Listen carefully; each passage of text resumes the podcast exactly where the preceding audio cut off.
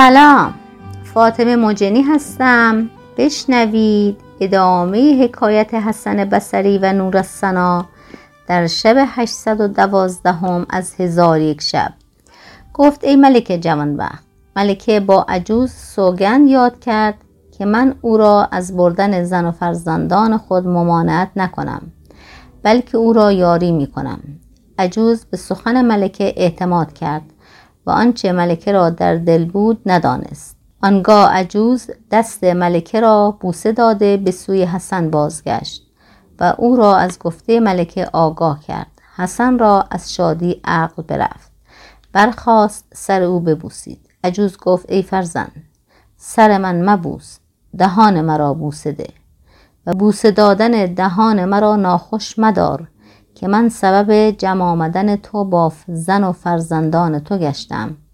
اکنون خوشدل باش و خاطر آسوده دار. پس از آن حسن را ودا کرده بازگشت. حسن این دو بیت بخواند دارم ز انتظار تو ای ماه سنگ دل. دل گرم و آه سرد و غم افسون و صبر کم. دارم ز اشتیاق تو ای سرو سیمین بر. رخ زرد و اشک سرخ و لبان خشک و دیده تر.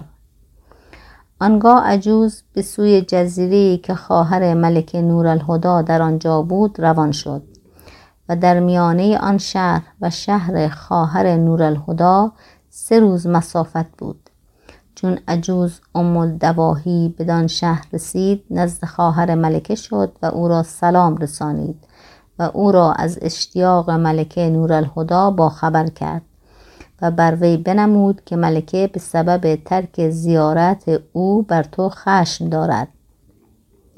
ملکه نورالسنا با عجوز گفت حق با خواهر من است و من از ترک زیارت او به تقصیر خود معترفم ولکن اکنون زیارت او روم.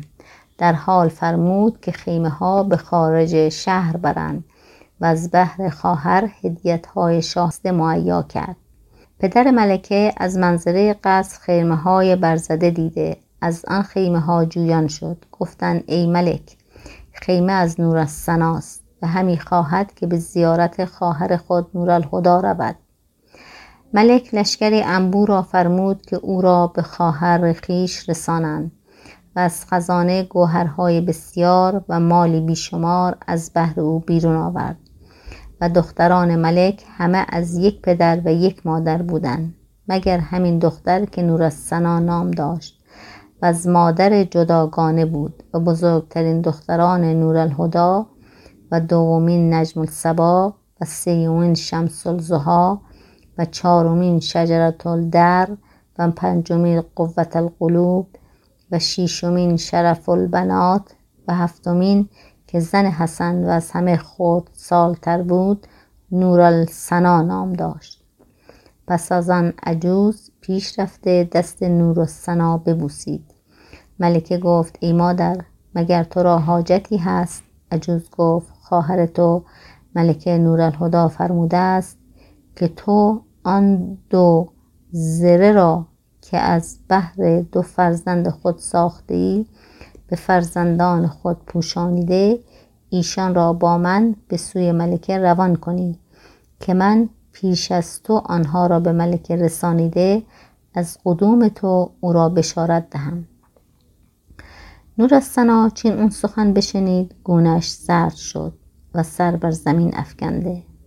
سر در پیش داشت. پس از آن سر خویش بجنبانید و روی به عجوز کرد و گفت ای مادر دل من در اضطراب شد و خاطرم مشوش گشت. از آنکه فرزندان مرا از هنگام ولادت تا اکنون کسی از جنیان و انسیان ندیده و اگر نسیمی بر ایشان رشک بورزد رشک می‌برم.